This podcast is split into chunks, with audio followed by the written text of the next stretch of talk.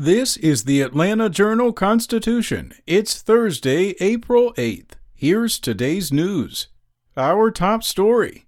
The economic battle over Georgia's election law is intensifying as corporate giants face potential boycotts from supporters and opponents of the overhaul. Scrutiny that will only increase as golf's premier event begins this week in Augusta. The critics of the measure are divided between activists who are demanding more aggressive action to punish companies that haven't opposed the voting restrictions, and many Democratic Party leaders who say it's too soon to take that sort of step.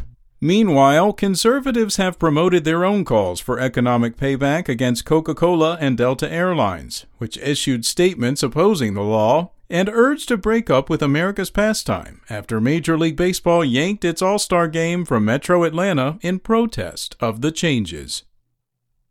In court news, Fulton County's district attorney said Wednesday that she won't prosecute the Democratic lawmaker who was arrested last month after she knocked repeatedly on the door of Governor Brian Kemp's state office as he was on live television touting a sweeping new elections law.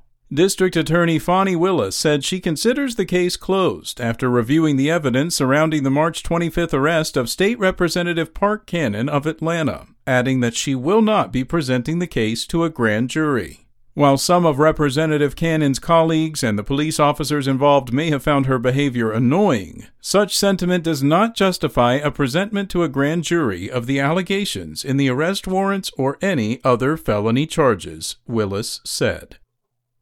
In other news, federal labor standards investigators say they are looking into complaints of a March ammonia leak at the Gainesville poultry plant where six workers died in a nitrogen leak.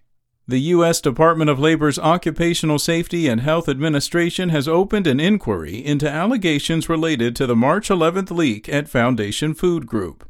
The incident came less than two months after six people perished of asphyxiation from the January 28th nitrogen leak, which is still under investigation.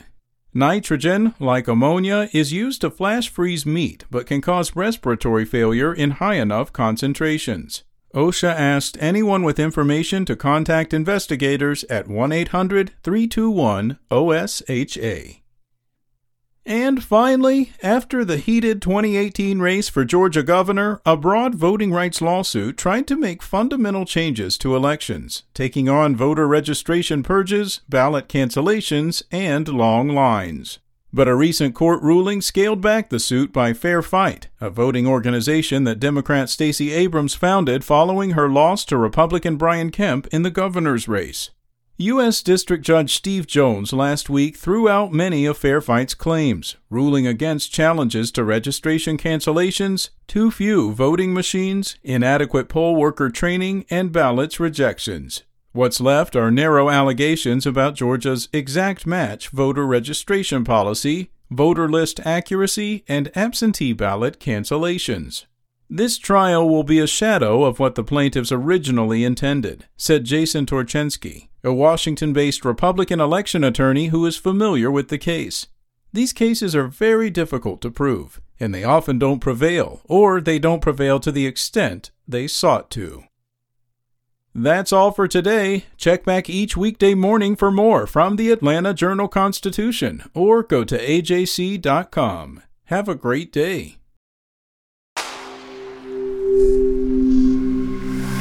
Spoken Layer